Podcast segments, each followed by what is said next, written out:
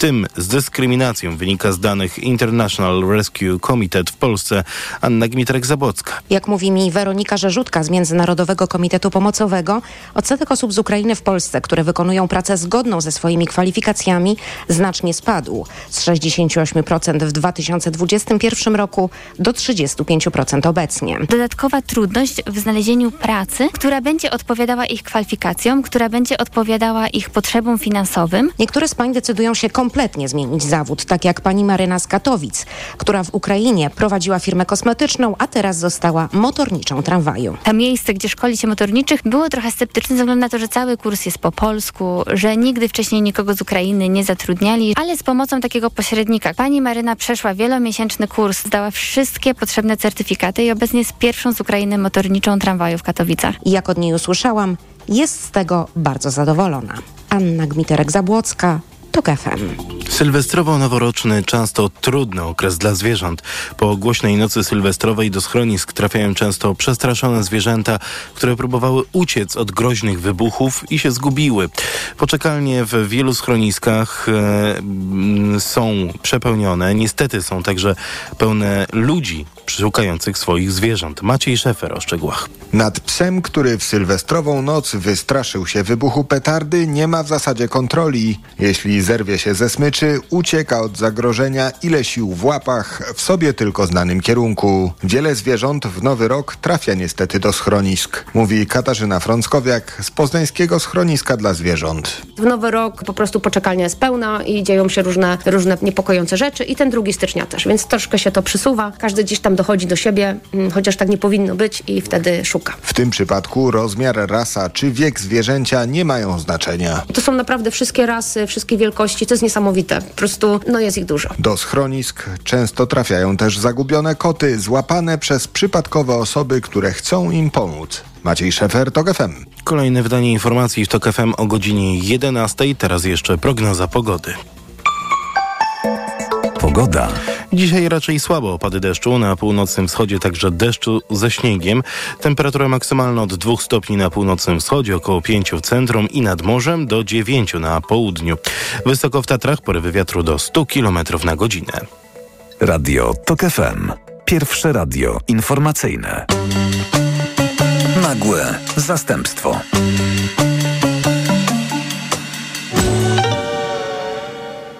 Rozmowa o ociepleniu klimatu zwykle toczy się w sposób dość przewidywalny, czyli o ile jest cieplej, jak szybko to rośnie, dlaczego tak mało robimy i co nas za to spotka.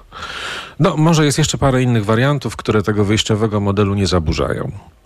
Oczywiście nie mówię o dyskusji tak zwanych zawodowców, tylko o tych szerokich odbiorcach, którzy właściwie słyszą głównie utyskiwania i straszenie, że to już koniec, wszystko przepadło, nasza wina, wielkie wymieranie. Nie banalizuję, po prostu mam wrażenie, że współczesne zapotrzebowanie na wszelkie formy aktywizmu, może sensowne, a może nie, wytworzyło przekonanie, że wszystko jest nie dość radykalne i niewystarczające. Tymczasem dyskusja na temat globalnego ocieplenia, ta poważna, polityczna, angażująca decydentów, toczy się właściwie nie dłużej niż jakieś 50 lat. Zaczęła się na poważnie w latach 70., a zasadniczą zmianę przeszła w latach 80., doprowadzając do protokołu z Kioto w 1988 roku. Jeśli dodamy do tego, że tego rodzaju rozpoznania zaczynają się zwykle w krajach wysoko rozwiniętych i długo zajmuje, by stały się także tematem dla krajów rozwijających się, to trochę nam urealni perspektywę. W najlepszym wypadku 50 lat. To naprawdę niewiele, by znaleźć się w zupełnie innym paradygmacie ekonomicznym i politycznym, a w gruncie rzeczy przecież to właśnie się stało. Właściwie nie mówimy już o tym, czy powinniśmy rezygnować z paliw kopalnych, tylko kiedy i jak szybko. To trochę brzmi jak takie sylwestrowe, noworoczne, tanie pocieszanie, którym jednak nie powinno być, ale z drugiej strony czasem warto spojrzeć na sprawy z perspektywy innej niż ta najczarniejsza. I to właściwie o tym jest ta dzisiejsza rozmowa. Nagłe zastępstwo. Jakub Janiszewski przy mikrofonie, a Państwa i moim gościem jest Zofia Wetmańska z Climate Bond Initiative. Dzień dobry. Dzień dobry, dzięki za zaproszenie. Mam ochotę naszą rozmowę, która będzie dotyczyła przede wszystkim konferencji klimatycznej COP28 i jej ustaleń, ale też w ogóle takiego szerokiego kontekstu, w jakim to się wszystko odbywało.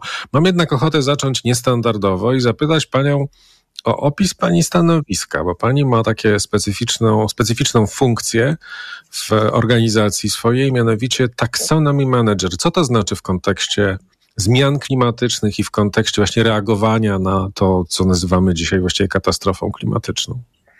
Dobre pytanie. Taksonomia to jest y, tak naprawdę słownik inwestycji, które są zgodne z celem e, obniżenia wzrostu temperatury do 1,5 stopnia. To znaczy różne e, kraje, różne państwa w różny sposób definiowały do tej pory, jakie inwestycje są e, inwestycjami, które można nazwać jako przyczyniające się do ograniczenia zmiany klimatu? I po pierwsze powodowało to fragmentaryzację globalnego rynku e, finansowego zielonych inwestycji, po drugie każdy nazywał to inaczej i e, trzeba jakby koszty e, operacji, które trzeba było włożyć w identyfikowanie inwestycji na przykład w Polsce, czy w Niemczech, czy w Francji, były bardzo wysokie i, e, i, i, i uniwersalny słownik inwestycji, które są zrównoważone,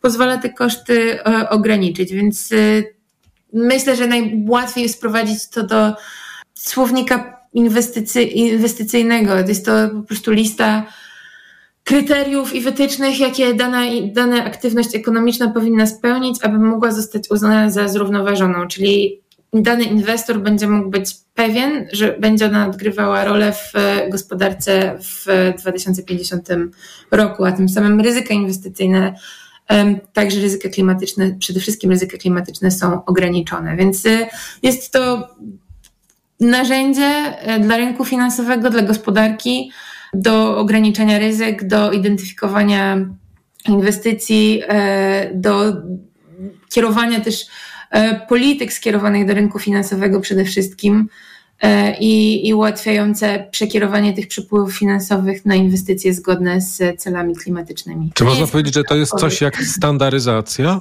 To jest w dużej mierze standaryzacja, tylko po, trzeba pamiętać, że coś, co jest zrównoważone w Polsce, niekoniecznie musi być zrównoważone w Australii E, I inne kryteria możemy widzieć w tych dwóch państwach dotyczące tej samej aktywności ekonomicznej, więc to jest standaryzacja w ramach danego regionu, w ramach danej e, gospodarki.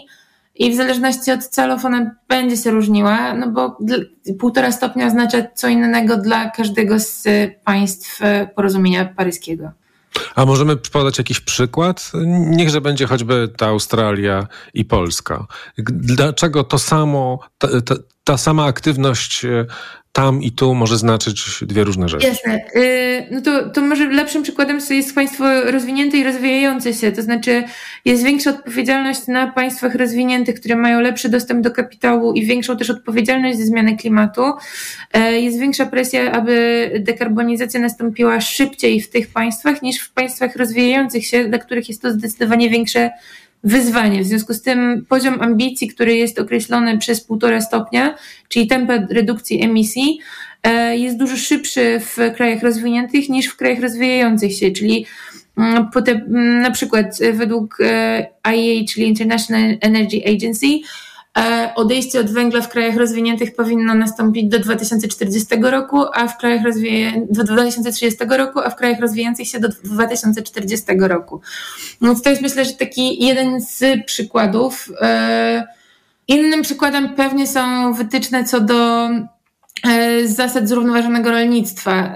To, co jest, to, to, to czym jest zrównoważone rolnictwo w krajach równikowych e, będzie, te praktyki będą różniły się od e, państw, w których dominują na przykład stepy czy no jakiekolwiek inne formy e, zarządzania ziemiami, więc, więc to będzie wszystko zależało od punktu startowego danej gospodarki, od regionu, w którym się znajduje, od sektora, o którym rozmawiamy. Więc, y, więc tu wyzwań jest wiele. Unia Europejska taksonomię przygotowywała od 2000, e, można powiedzieć, 18 roku e, i była jednym z pierwszych państw zaraz po Chinach. E, natomiast dzisiaj widzimy ponad 40 taksonomii, które poszczególne państwa na świecie albo już wdrożyły, albo mają zaawansowane prace nad wdrożeniem tej taksonomii, więc jest to zdecydowanie globalny trend, bo widać potrzebę ujednolicenia tego rynku i zdefiniowania, na co przepływy finansowe, jakie inwestycje powinny zostać wsparte przez przepływy finansowe, bo trzeba pamiętać, że nie mamy dzisiaj problemu z e, kapitałem tak naprawdę, jeśli chodzi o finansowanie zeroemisyjnych inwestycji. Mamy przede wszystkim problem z koniecznością przekierowania tego um, kapitału z obecnego tak zwanego business as usual, czyli inwestycji wysokoemisyjnych, do tych inwestycji, które będą częścią gospodarki przyszłości. Więc, e, więc to jest wyzwanie, z którym mierzy się w zasadzie cały świat i stąd tak duże zainteresowanie taksonomiami. Taksonomia, która jeszcze parę lat temu była nowinką, prawda? A dzisiaj już właściwie jest takim warunkiem, bez którego się daleko nie zajedzie. Dokładnie tak. I widzą to rządy poszczególnych państw. Coraz częściej e, ta taksonomia jest, e, powstaje wraz z, we współpracy z sektorem finansowym. W części państw na początku ona powstawała z inicjatywy poszczególnych rządów.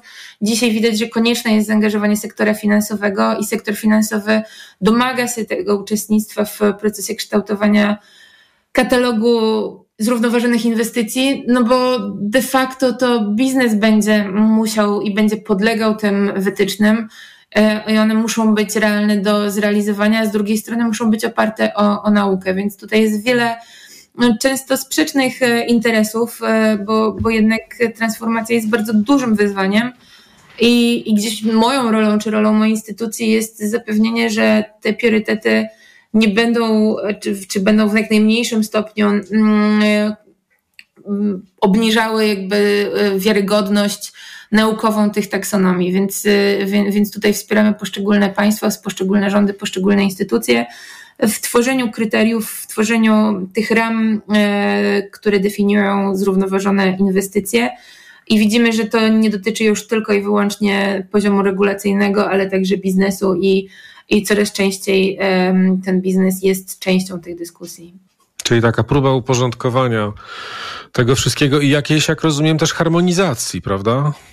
Harmonizacja jest super ważna, no bo y, znowu widzimy, na początku były dwie taksonomie czy trzy taksonomie. E, teraz widzimy, że tam około 40-50 procesów toczy się na poziomie globalnym. E, I, I znowu, jeżeli próbujemy ujednolicić ten rynek i sprawić, że on będzie, e, że, że te inwestycje będą spójnie zdefiniowane, no to te struktury będą się różniły pomiędzy poszczególnymi państwami, więc globalni inwestorzy będą totalnie zagubieni i zamiast ułatwić przekierowanie tych strumieni finansowania, analityk będzie siedział i się zastanawiał, co jest zrównoważone w Europie i czy co to oznacza dla rynku w Azji czy Ameryce Południowej. W związku z tym y, ogromny wysiłek jest teraz prowadzony na poziomie Unii Europejskiej i czy, czy inicjowany przez Unię Europejską na poziomie Międzynarodowej Platformy do Spraw Zrównoważonego Finansowania, y, żeby te y, narzędzia w poszczególnych państwach ujednolicić, ale głównie pod kątem konstrukcji. To znaczy nie zależy nam na tym, żeby dokładnie te same kryteria dotyczyły każdego rynku i każdej, e, każdej gospodarki, ale żeby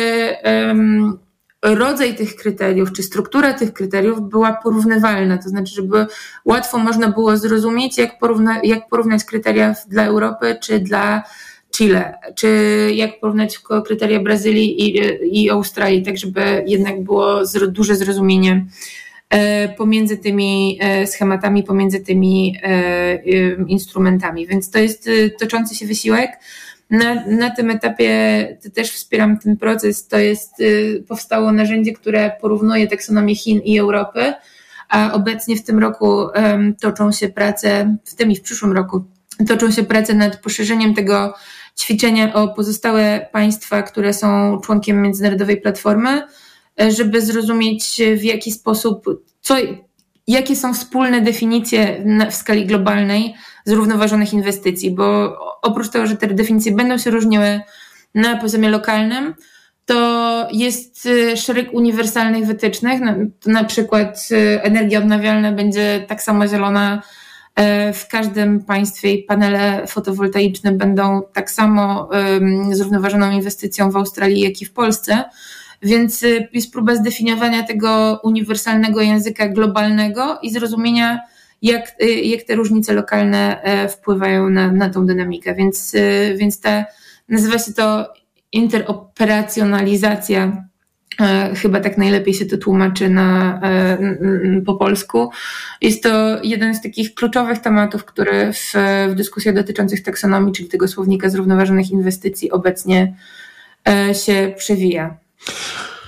To w takim razie przejdźmy może do, do tego, co udało się podczas e, niedawno zakończonej konferencji klimatycznej COP28 w Dubaju.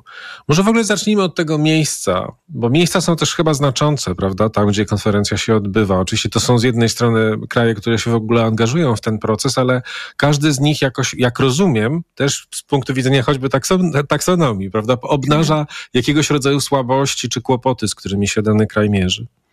Tak, ale znaczy, to, to ma wady i zalety. To znaczy, na przykład, kiedy szczyt klimatyczny był w Polsce, y, jakby każda prezydencja może nadać ton tych dyskusji, które będą prowadzone na danym szczycie. I jak szczyt był w Polsce, to z perspektywy priorytetów krajowych ważnym tematem była sprawiedliwa transformacja i na tym skupiała się część y, dyskusji.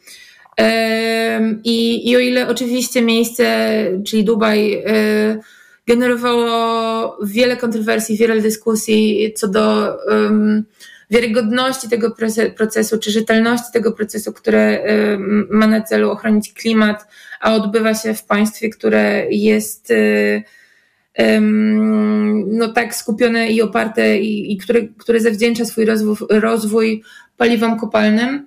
E, no ale też, też widać, że y, prezydencja obecnego kopu dosyć rzetelnie do tego e, podeszła i faktycznie naciskała na to, żeby temat paliw kopalnych pojawił się w ostatecznym tekście i ostatecznych uzgodnieniach.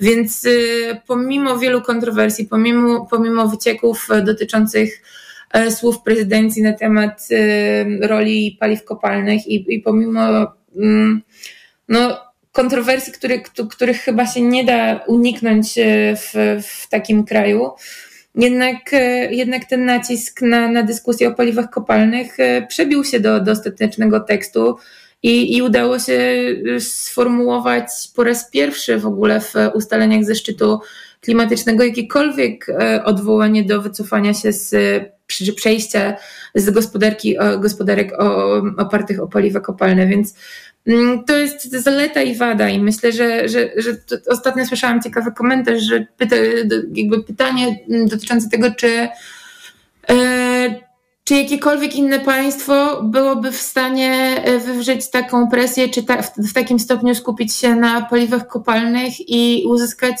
zgodę wszystkich e, uczestników tego szczytu, no bo obstawiam, że państwa, które gdzieś nie są aż tak zależne E, od paliw kopalnych, e, apelujące o wycofanie się z, czy wycofanie paliw kopalnych z, z gospodarek, e, miałyby dużo trudniejszą rolę, a tutaj widzimy, że jednak gigant paliwowy um, do, dobrze zdaje sobie sprawę z przyszłości tego surowca, więc zalety, jak i wady tutaj bym dostrzegała z, z tej, w tej sytuacji i chyba ciężko jednoznacznie ocenić ocenić ten proces. Na pewno, jeśli chodzi o liczbę osób, które e, zostały zakwalifikowane jako lobbyści um, związani z dowolnymi paliwami kopalnymi, tutaj przerastała wszystkie poprzednie szczyty.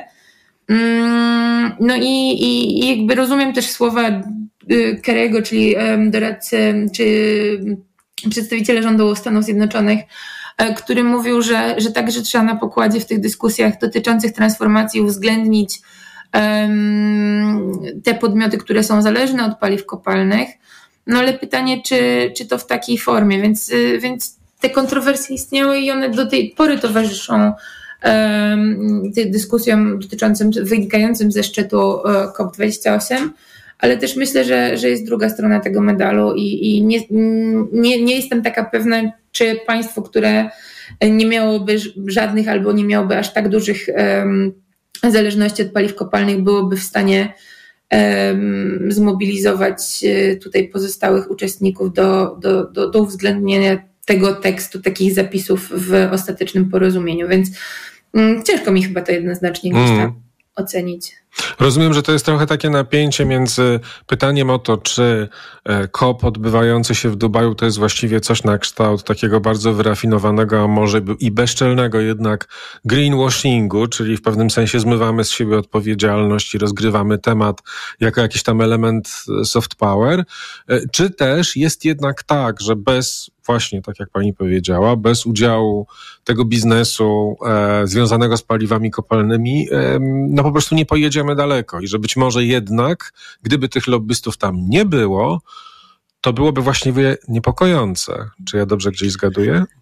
Trochę tak. Trochę, trochę myślę, że to jest dobre podsumowanie tego, y, gdzie są te, te dyskusje i gdzie są te wątpliwości, bo one są po obu stronach. Ja myślę też, że bardzo widać w tych dyskusjach dotyczących zmiany klimatu czy przeciwdziałaniu zmiany, zmianie klimatu um, przeformułowanie priorytetów. To znaczy, Dzisiaj bardzo prosto mówi się o tym, co jest zielone. Wiemy, że zielone są odnawialne źródła energii, wiemy, że zielone są y, poszczególne inwestycje.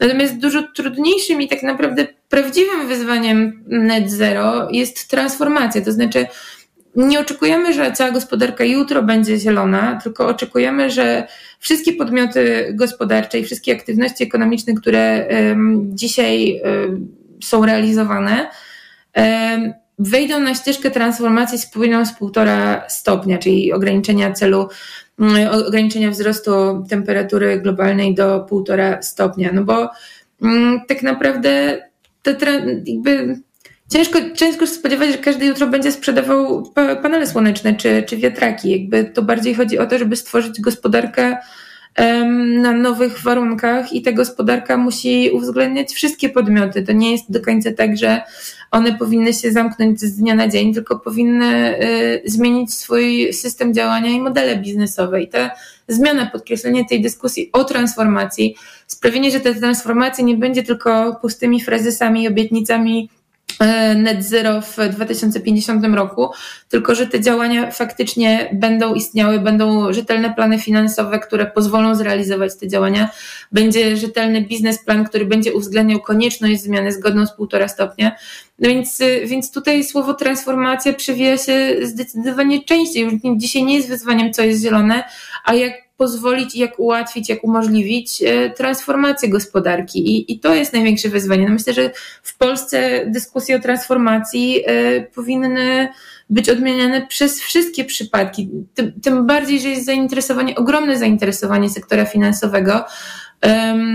jak, y, jak dotrzeć do tych aktywów, które dzisiaj nie są zielone, a, a muszą stać się zielone na przestrzeni kolejnych 20-30 e, lat. I, i, I to finansowanie to jest tak naprawdę dostęp do nowych, e, nowych inwestorów, nowych grup inwestorów, e, którzy szukają wiarygodnych, wiarygodnych planów transformacji w spółkach. I, I dopóki tego polskie podmioty nie będą miały, dopóty będzie bardzo ciężko zdobyć to finansowanie. Natomiast tak szybko jak zrozumiemy, że ta transformacja nas nie ominie i tak szybko jak zrozumiemy, że, e, że, że ten cel neutralności klimatycznej wymaga od nas inwestycji już w tej dekadzie, a nie przełożenia tej dyskusji na 2030-2040 rok, e, tak szybko będziemy mogli wykorzystać te przewagi konkurencyjne, które, które mamy, bo trzeba pamiętać, że przemysł nadal będzie potrzebny w 2050 roku, tylko zielony przemysł. Tak, trochę jak pani słucham, to poza e, słyszalnym zmęczeniem, które pewnie cechuje wszystkich, którzy wrócili z tej konferencji, to mam wrażenie, że słyszę coś na kształt ostrożnego optymizmu. Yy, ostrożny optymizm to chyba jest najlepsze określenie. To znaczy, yy, jesteśmy na etapie, w którym zielona transformacja jest odpowiedzią zarówno na kryzys klimatyczny, jak i na szoki systemowe. I biorąc pod uwagę wydarzenia ostatnich lat, to znaczy pandemia, to znaczy wojny, to znaczy mm, inflacja, to znaczy kryzysy ekonomiczne. Za każdym razem odpowiedzią była zielona transformacja i, i myślę, że zaczynamy dostrzegać. Biznes na pewno już zaczyna dostrzegać, ale myślę, że też poszczególne rządy, um, widać to było na kopie w, w tych pierwszych dniach, kiedy liderzy poszczególnych państw deklarowali swoje inicjatywy, deklarowali swoje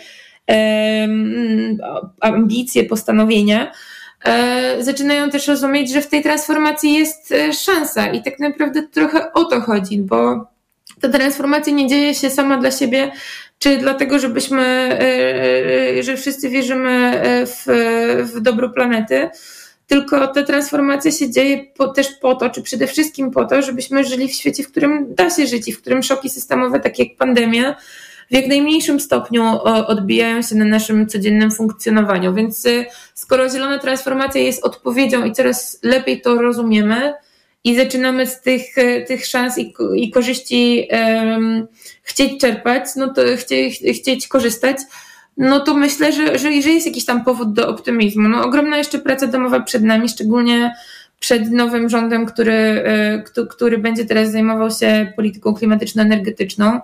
No, czyli w zasadzie w rozumieniu Unii Europejskiej polityką rozwojową, gospodarczą, no to, to, to jest ogromna praca jeszcze do zrobienia, aczkolwiek myślę, że to jest pierwszy raz, kiedy y, w, w tych dyskusjach na temat polityki klimatyczno-energetycznej przechodzimy od, od dyskusji o kosztach, wyzwaniach i, i wszystkich e, procesach, których się nie da zrealizować, do dyskusji o, na temat tego, jak możemy na tym skorzystać i jak możemy obniżyć prąd, y, rachunki za prąd dla Kowalskiego i jak możemy um, zapewnić konkurencyjność naszego przemysłu na rynku europejskim. Więc no, o, o tyle, o ile jestem sceptyczna, to myślę, że tutaj jest jakiś tam powód do um, ostrożnego optymizmu. Myślę, że to jest dobre określenie.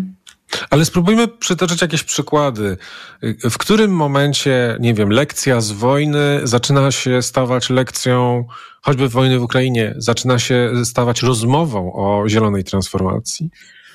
Jasne, no to tutaj y, trzeba przywołać plan Repower EU Komisji Europejskiej i a, a, w zasadzie bardziej praktycznie no to można się odwołać do, y, do sytuacji importu paliw kopalnych i zależności gospodarek europejskich i w tym polskiej od, e, od e, dostaw surowców z Rosji.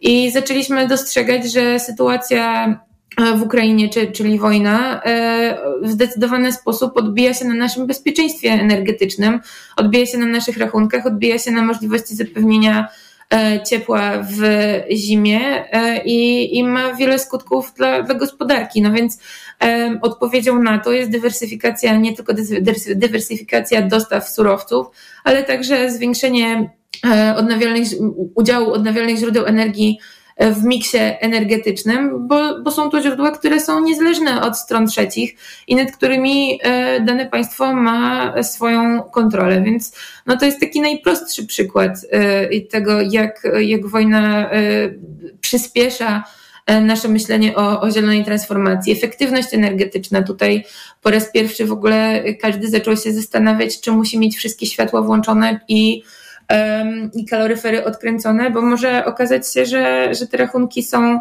po pierwsze nie, niemożliwe do zapłacenia i koszty są ogromne, a po drugie to ciepło może przestać być e, tak powszechnie dostępne, więc, e, więc myślę, że to są dobre argumenty i, i przemawiają do, do wyobraźni, myślę, każdego.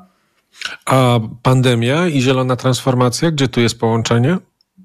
Pandemia i zielona transformacja, no to jest połączenie, które, które zostało zdecydowanie zidentyfikowane w Krajowym Planie Odbudowy, na który teraz y, y, gdzieś mamy ponownie nadzieję. I y, pandemia, która spowodowała zastój gospodarczy i na którą odpowiedź, czy na, na który odpowiedź jest rozwój inwestycji, E, no to e, powoduje, że te inwestycje, jakby naturalnie myślenie o inwestycjach e, przychodzi na myślenie o zielonych inwestycjach, bo generują one dodatkowe miejsca pracy, pozwalają na uniezależnienie się od szoków systemowych, to znaczy na przykład wyzwań z dostawcami, z, do, z łańcuchami dostaw, które zostały w czasie pandemii zdecydowanie poturbowane.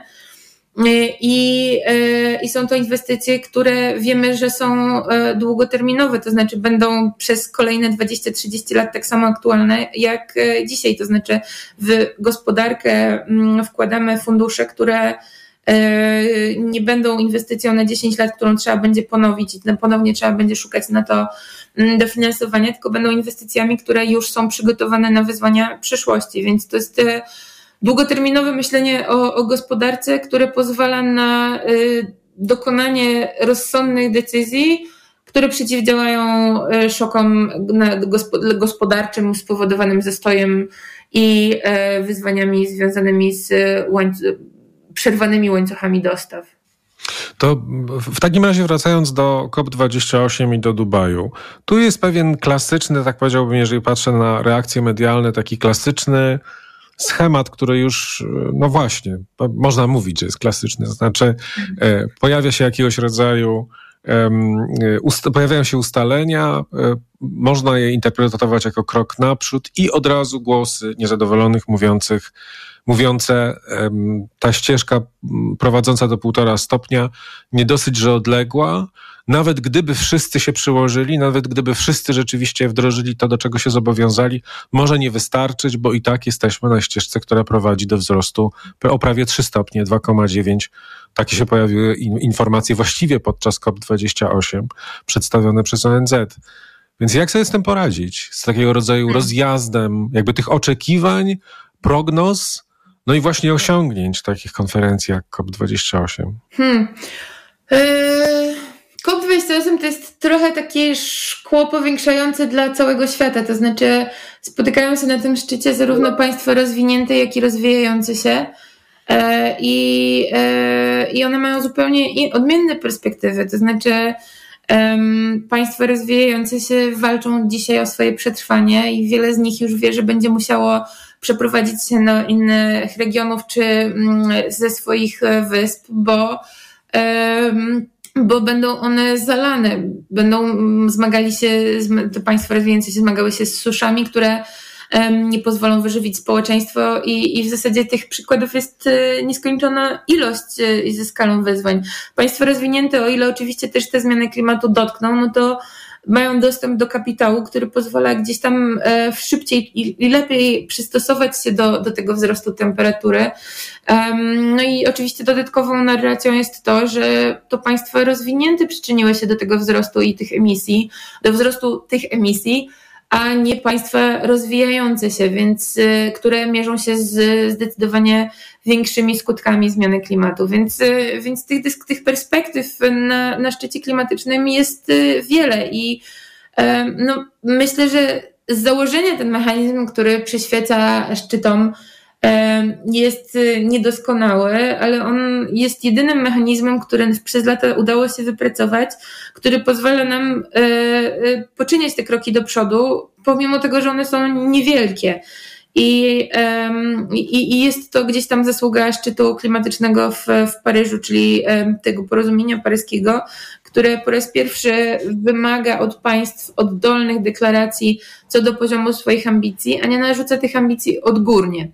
No i, i jest to z jednej strony rozwiązanie, które było możliwe do przyjęcia przez i zaakceptowane przez wszystkie, wszystkich członków, a z drugiej strony e, no wiemy, że jest ono niewystarczające i te 2,9 czy 3 stopnie, o których e, mowa, no tam różne poziomy, poziomy się pojawiają, ale na pewno nie jest to półtora stopnia, no to jest scenariusz, w którym od, od, jakby ocenia się, że obecnie, obecne deklaracje i obecne działania, które są prowadzone na rzecz mitygacji, E, pozwolą nam ograniczyć ten wzrost do, do takiego poziomu. Natomiast są też e, są też modele czy prognozy, które pokazują, co musi się wydarzyć, żeby to półtora stopnia się wydarzyło. I ono jak najbardziej nadal jest e, realne, chociaż bardzo trudne, bo ono wymaga rozwoju technologii, ale także bardzo często i w zależności od scenariusza też zmian naszych zachowań, zachowań społeczeństwa. A wracając do tego, jak, jak gdzieś rozumieć te um, te wnioski, które jakby one, one zawsze będą e, niewystarczające dla osób, które gdzieś rozumieją całkowitą skalę i, i, i wyzwania związane ze zmianą klimatu. I, i tutaj chyba nie ma wątpliwości, że, że, że te działania i te wnioski z, z szczytu są niewystarczające. Natomiast one z perspektywy politycznej są na, dzisiaj jedyne możliwe. To znaczy, i tak e, e, gdzieś pewnie można ocenić to jako wielki historyczny sukces, tak jak media to oceniają, e, że w ogóle udało się po raz pierwszy w tekście uwzględnić konieczność transformacji z gospodarki opartej o paliwa kopalne Część państw oczekiwała, że będzie to bardziej radykalne słownictwo, które będzie dotyczyło całkowitego wycofania się i ograniczenia, zamiast ograniczenia to wycofanie paliw kopalnych. To nie nastąpiło, no ale też, też jest szereg tam zawartych, tak samo jak jest y, dziur w, w tym tekście, tak samo ukrytych haków, to znaczy ten, ten sam zapis mówi o tym, że proces wycofania się i czy transformacji e, z, e, związanej z paliwami kopalnymi powinien być zgodny, przeprowadzony zgodnie z um, najnowszymi przesłankami naukowymi. Te przesłanki mówią, że ten proces powinien dążyć do wycofania paliw kopalnych, więc jakby o ile nie udało się tego zawrzeć wprost i bezpośrednio w tekście, to jest te zapisy są już wystarczającym powodem, żeby w salach sądowych, które, które coraz częściej są e, świadkiem e, pozwów na tle polityki klimatycznej, było punktem odniesienia. I, i myślę, że mm, to jest bardzo potrzebne, no bo, bo dzisiaj te, te, te zapisy porozumienia paryskiego, które, które jest gdzieś tam najpowszechniejszym punktem odniesienia, są zbyt ogólne i każdy kop pozwala to w kolejnych krokach uszczegółowić i doprecyzować, więc e, z punktu rozumienia skali wyzwań e, związanych ze zmianą klimatu, wszystko jest niewystarczające, o czym, o czym rozmawiamy. Z punktu rozumienia tego, jak działa polityka, jak działają gospodarki, no to jest to gdzieś, e, można powiedzieć, najlepsze możliwe i, i jakby z każdym kopem E, czy to organizacje pozarządowe, czy to eksperci, czy to e, biznes, y, gdzieś powinni uczestniczyć w tym race to the top, czyli, czyli takim wyścigu o, o, o zwiększanie, dotyczącym zwiększania ambicji. No ale nie dzieje się to zawsze i, i gdzieś widać, że ta presja społeczna działa, presja biznesu działa, presja poszczególnych ambicji poszczególnych państw y, w coraz większym stopniu też, też działa. No i to są bodźce, czy to są telewary, na które trzeba zwracać uwagę, natomiast no, jest y, masa ograniczeń, jeśli chodzi o, o, o możliwości konsensusu politycznego całego świata. I, i tak naprawdę od porozumienia paryskiego czy szczytów klimatycznych to ciężko wyobrazić sobie, um, że to się, y, to się zmieni. I, i, i z tej perspektywy no myślę, że warto myśleć o, o szczytach klimatycznych jako o sukcesie globalnego dyskursu. Czyli możemy właściwie zaryzykować takie stwierdzenie, że e, jak na to, w jakiej sytuacji jesteśmy tak środowiskowo, to pewnie jest to wszystko za mało, ale z drugiej strony, jeżeli uświadomimy sobie, jak działa polityka międzynarodowa, jak działają e, te mechanizmy polityczne i ile tutaj rzeczy trzeba ze sobą zgrać, co też przywołuje nam początek naszej rozmowy, czyli tą taksonomię, to w zasadzie ten proces jest całkiem nieźle. Zaryzykuję słowo, które pewnie jest obciążone w tym kontekście, naoliwiony. Tak, tak mi się wydaje. Ten, ten proces przy, przynosi wiele rozczarowań, ale, ale chyba trzeba, trzeba gdzieś tam docenić ten, ten sukces, y, z którym, z którym się mierzymy. Um, no jakby ja też ostatnio tak dosyć ciekawą dyskusję słyszałam na ten temat, y, że w zasadzie w żadnym innym obszarze polityki gospodarczej nie udało się stworzyć takiego forum, które gromadziłoby przedstawicieli wszystkich państw na świecie i które wymagałoby czy wyznaczałoby poziom ambicji i e, poziom transformacji. Jakby nie ma globalnego szczytu na temat wyzwań cyfrowych, nie ma global, jakby jedynie w dyskusjach dotyczących polityki klimatycznej, no jakby oczywiście, że to też zależy od charakteru tego wyzwania e, i, i globalnej jakby jego natury, ale, ale myślę, że to jest jakiś e, ogromny sukces, jeśli chodzi w ogóle o, o dyskurs w polityce międzynarodowej, że, że jesteśmy w stanie jako, jako świat no zobowiązać się to dużo powiedziane, ale y, spotkać się i dyskutować o, o, o wspólnych trendach i poziomie ambicji. No i, i myślę, że to no, też jest, jednocześnie jest to sukces, ale też obciążona jest tym, że, że, że ten proces musi dotyczyć tam tych 190 kilku państw. Ale to jest rzeczywiście ciekawa obserwacja i chyba warta jakiegoś takiego zaznaczenia, że to przecież jest jedno z bardzo wielu, bardzo poważnych, być może najpoważniejsze, ale bardzo poważnych wyzwań, prawda? Tak samo boimy się od, od niedawna, a może niektórzy bardziej świadomi czy światli boją się tego od e, dekady co najmniej, co się wydarzy w e, kwestiach związanych ze sztuczną inteligencją, a jednak żadnego forum międzyrządowego jeszcze nie udało się w tej kwestii stworzyć, uruchomić, nadać mu jakiś e, ram, których by się wszyscy trzymali. Tymczasem w kwestii zielonej transformacji to jednak już jest, więc to może być, możemy tutaj poczytywać to za pewien rodzaj sukcesu i za jakiś e, no też być może wskaźnik, prawda, dla innych procesów, które też globalnie muszą być regulowane. My, myślę, że tak. No myślę też, że no na pewno ONZ odgrywa taką rolę, tak? No tutaj nie wolno o tym zapomnieć, ale, ale no, tak samo w ONZ dyskutowane są wyzwania klimatyczne na co dzień, ale dodatkowo jest jednak ten mechanizm zarządzania w postaci szczytu klimatycznego. Mm, no i, i on zarówno przyciąga e, poszczególnych e, sektor publiczny, prywatny, pozarządowy, no jednak te 100 tysięcy osób się, się zbiera, e, może nie co roku, bo ten szczyt był wyjątkowo, wyjątkowo wielki, no to, to jednak przedstawiciele każdej grupy społecznej, każdego grupy ekonomicznej e, są reprezentowani na tym, e, na tym szczycie, więc no, ciężko mi sobie wyobrazić, że, że, że bylibyśmy w stanie osiągnąć e, dużo więcej, mając na uwadze taką rozbieżność interesów, taką rozbieżność charakteru instytucji poszczególnych, które biorą udział.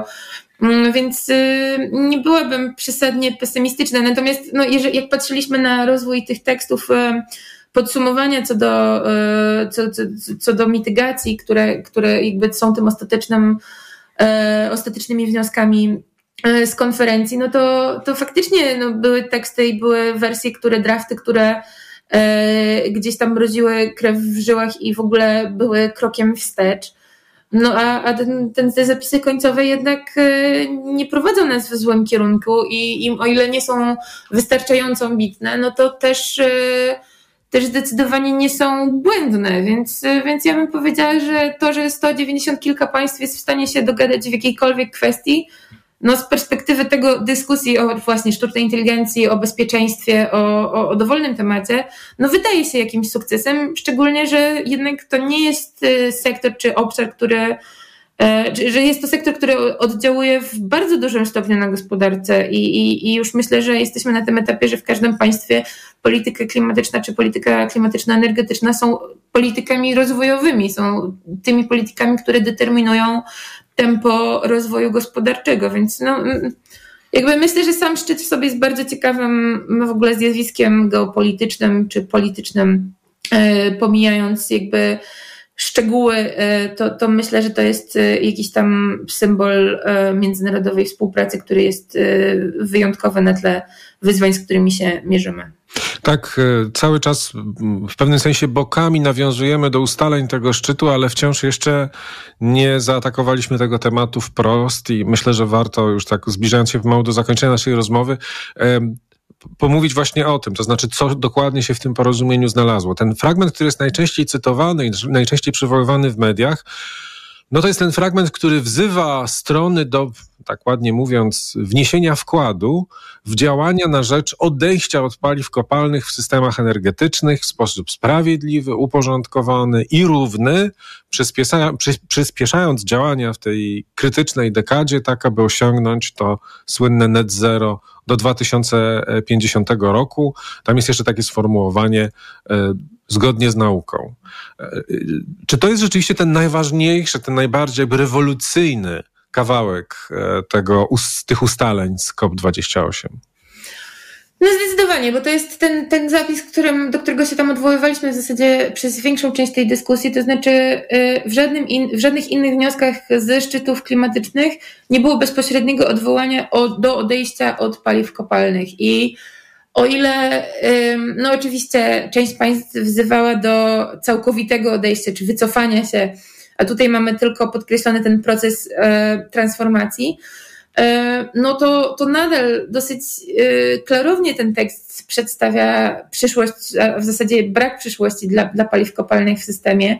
Więc no, no jest o tyle historycznym wydarzeniem, o ile bezpośrednio, bez wątpliwości jakby wyznacza, wyznacza tutaj zmierzch tych surowców i ich udziałów w gospodarce. Jeszcze jakby jeśli chodzi o ustalenia, no to, to, to jest to, które y, faktycznie jest najczęściej przytaczane i, i odwoływane no, ze względu na ten charakter. Natomiast y, to, co jest y, jeszcze dużym osiągnięciem i co się wydarzyło w zasadzie w pierwszych dniach szczytu, mm, to jest dyskusja o, o mechanizmie loss and damage, czyli o tym mechanizmie finansowania państw rozwijających się przez państwa rozwinięte i niejako formy kompensacji za E, szkody e, poczynione przez, e, przez rozwój gospodarczy oparty o paliwa kopalne. I tak jak przez wiele szczytów nie udało się tutaj stworzyć ram tego, tego mechanizmu finansowania tego budżetu, no to tu podczas szczytu w Dubaju w zasadzie w pierwszych dniach szczytu zostało ogłoszone porozumienie i to jest ogromny krok do przodu. E, szczególnie mając na uwadze, że w zasadzie każdy z zapisów, który został uwzględniony we wnioskach ze szczytu, państwa rozwijające się gdzieś warunkowały dostępem do kapitału i dostępem do kapitału, który jest przekazany na preferencyjnych warunkach, to znaczy, że y, albo bardzo nisko oprocentowane pożyczki, albo granty, albo dotacje, subsydia, więc, y, więc ten, ten mechanizm loss and damage jest takim wieloletnim e, kolcem w, w, w dyskusjach na, na szczycie i, i tutaj faktycznie się to udało. Nadal ogromnym pytaniem pozostaje e, skala zasilenia tego e, mechanizmu, tego, tego instrumentu finansowania, bo to skala, podczas pierwszych dwóch dni przywódcy deklarowali swoje E, zaangażowanie czy w swoje wsparcie finansowe, a, a wszystkie deklaracje sumują się do niecałego 0,2% potrzeb, jeśli chodzi o, um, o, o, potrzeby finansowe krajów rozwijających się, więc skądś te y, dofinansowanie y, musi się znaleźć i ta skala deklaracji państw rozwiniętych y, no, musi wykładniczo wzrosnąć, więc, więc to jest nadal jakby ten temat, skąd wziąć na to pieniądze, jak powinny wyglądać te transfery y, pozostaje ogromnym znakiem zapytania i, nierozwiązaną kwestią, ale instrument sam w sobie już jest y, zdefiniowany, więc, więc to można osiągnąć, go określić jako sukces. Mm, I, I jeszcze jakbym miała zwrócić na coś uwagę, co, co gdzieś tam między wierszami na tym kopie się wydarzyło, no to na pewno dyskusja, dyskusje poświęcone adaptacji, to znaczy porozumienie paryskie y, teoretycznie równorzędne, dla, dla, z perspektywy porozumienia paryskiego, teoretycznie mitygacja i adaptacja do zmiany klimatu są równorzędnymi kwestiami. E, natomiast w dyskusjach zdecydowanie więcej uwagi przykłada się do mitygacji, bo adaptacja jest dużo trudniejsza, bo e, adaptacja jest e, bardzo uzależniona od warunków geograficznych, warunków ekonomicznych, od y, położenia danego państwa, od, y, od, od miliarda czynników, które są bardzo specyficzne i nie da się stworzyć, mm, albo bardzo trudno stworzyć uniwersalne wytyczne, jak ta adaptacja powinna wyglądać. Więc y, od lat też toczyły się dyskusje co do wyznaczenia celu dla adaptacji.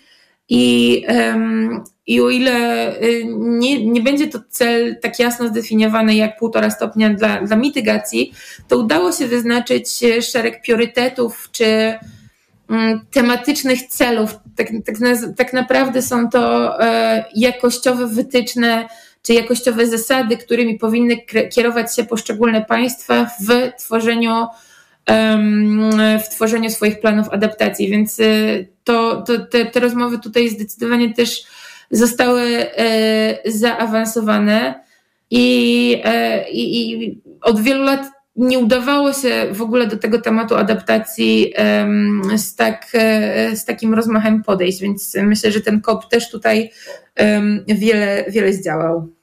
A takie według Pani, takie next big thing, jeśli chodzi o COP, nie wiem, 29, 30, to co to mogą być za tematy?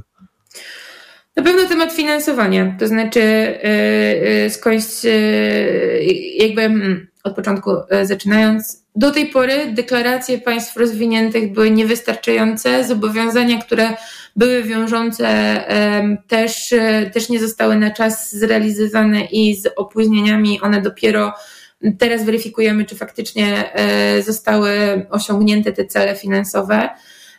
Nawet jeżeli te cele zostały osiągnięte, to też e, wiele organizacji wskazuje, że brak transparentności, brak e, rzetelnego monitorowania tych środków nie przełożył się na efektywne ich wydatkowanie i osiąganie tych celów środowiskowych. Więc y, temat finansowania pozostanie przez wiele lat jeszcze jednym z, z głównych tematów. E, na pewno cała dyskusja o wycofaniu paliw kopalnych e, będzie szła do przodu i ona będzie jakby systematycznie coraz bardziej zaostrzana. E, to, co się udało osiągnąć teraz, to jest to, to, to skupienie się na transformacji czy odejść, procesie odejścia. Natomiast myślę, że w kolejnych latach gdzieś definitywnie zostanie włączony język, który będzie się obracał wokół wyłączenia, wykluczenia, wycofania się z wykorzystywania paliw kopalnych. No i, i pozostaje cały czas ta dyskusja wspólnych, aczkolwiek zróżnicowanych odpowiedzialności.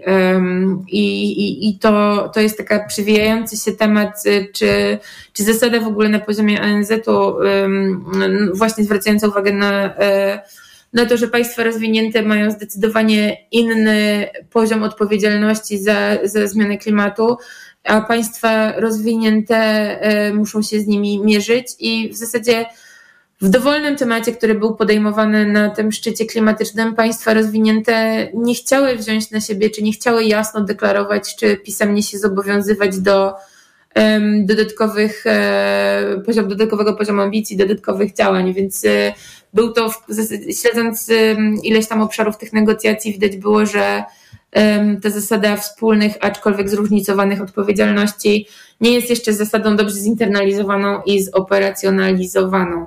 Więc myślę, że to są takie obszary. E, no i pojawia, pojawiać się będzie coraz częściej odwołanie do bioróżnorodności, do zdrowia.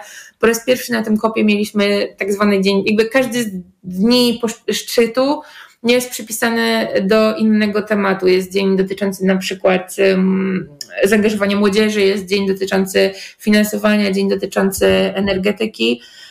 Po raz pierwszy na tym szczycie był dzień poświęcony y, zdrowiu, no bo wydaje się, że um, już wszyscy zaczynamy dostrzegać y, wpływ zmiany klimatu na, na zdrowie i, i jest to coraz większe wyzwanie, z którym będziemy musieli się mierzyć. I tak samo e, tematy związane z, z bioróżnorodnością czy rolnictwem, zarządzaniem e, gruntami e, będą, będą coraz w większym stopniu obecne w tych dyskusjach. Przede wszystkim dlatego, że to były tematy, w tym też tematy dotyczące tak, sektorów tak zwanych e, hard to abate, czyli tych sektorów, w których osiągnięcie redukcji emisji jest trudne, bo um, do tej pory te rozmowy od, o, obracały się wokół tematu mitygacji, bo mitygacja jest stosunkowo najprostsza. Jest, e, znamy technologię, wiemy w jakim tempie powinny one zostać wdrażane, wie, jest, jesteśmy w stanie zidentyfikować um, kryteria, które pozwalają nam określić, e, które z tych technologii są zrównoważone, które nie e, i, i jakby mamy dostęp ekonomicznie też uzasadniony do, do, tych, do tych rozwiązań. Więc y, tak naprawdę mitygacja jest niejako jednym z łatwiejszych tematów, a i tak generuje e, szereg e, kontrowersji, szereg dyskusji.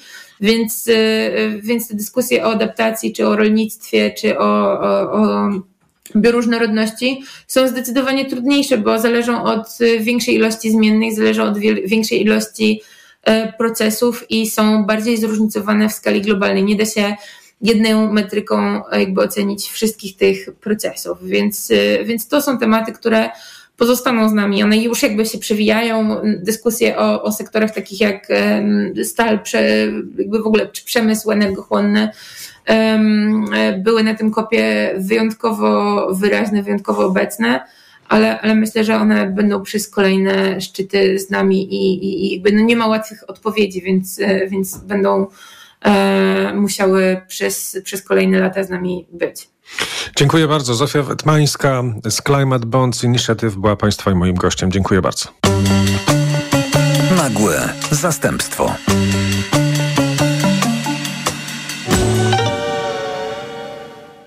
Reklama. RTV Euro AGD. Teraz w euro wielka wyprzedaż na produkty objęte akcją. Kulec Samsung 65 cali 4K. Najniższa cena z ostatnich 30 dni przed obniżką to 3990. Teraz za 3699 zł. I dodatkowo jedna lub aż dwie raty gratis na cały asortyment z wyłączeniem produktów Apple i kodów aktywacyjnych. I do marca nie płacisz. RRSO 0%. Jeszcze tylko dzisiaj. Regulamin w sklepach i na euro.com.pl. Sylwester marzeń z dwójką. Najgorętsza noc roku. Za tobą W największym show tej zimy wystąpią ulubione gwiazdy. Maryla Rodowicz, Edyta Górniak, Justyna Steczkowska, Kleo, Zenek Martyniuk, Roxana Węgiel, Blanka, Sławomir. Bawmy się razem na najlepszej imprezie. Sylwester marzeń z dwójką w Zakopanem już dziś od 19.50 w TVP2. Bądźmy razem! Febrisan na grypę i przeziębienie. Febrisan na katar i gorączkę. Febrisan na ból gardła i głowy. Febrisan. Wszędzie Febrisan. I dobrze, gdy przeziębienie wywraca życie do góry nogami, to on stawia na nogi. Febrisan przywraca codzienną równowagę. To jest lek. Dla bezpieczeństwa stosuj go zgodnie z ulotką dołączoną do opakowania. Zwróć uwagę na przeciwwskazania. W przypadku wątpliwości skonsultuj się z lekarzem lub farmaceutą. Febrisan. Jedna saszetka 5 gramów proszku zawiera 750 mg paracetamolu, 60 mg kwasu łaskowego i 10 mg chlorowodorku fenefryny. Wskazania. Krótkotrwałe leczenie objawów przeziębienia i takich jak gorączka, dreszcze, katar głowy, mięśni. Podmiot odpowiedzialny. Healthcare AS. Jako dietetyk na wątrobę zawsze polecam Proliver, ponieważ zawiera składniki wspierające właściwą pracę wątroby. Często ze względu na dietę, wiek czy masę ciała zwracam uwagę na poziom cukru we krwi. Wtedy proponuję nowość Proliver Diabeto. Suplement diety Proliver Diabeto dba o wątrobę, a dodatkowo zawiera wysoką dawkę morwy białej, która przyczynia się do utrzymania prawidłowego poziomu cukru. Stosując Proliver Diabeto osiągamy obie te ważne korzyści. Proliver Diabeto, zdrowa wątroba i prawidłowy poziom cukru. Aflofarm. Wyciąg z